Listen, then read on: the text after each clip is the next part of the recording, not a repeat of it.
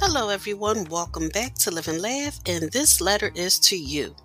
The you that's had a rough week, the you that seems to be under constant storm clouds, the you that feels invisible, the you that doesn't know how much longer you can hold on, the you that has lost faith, the you that always blames yourself for everything that goes wrong.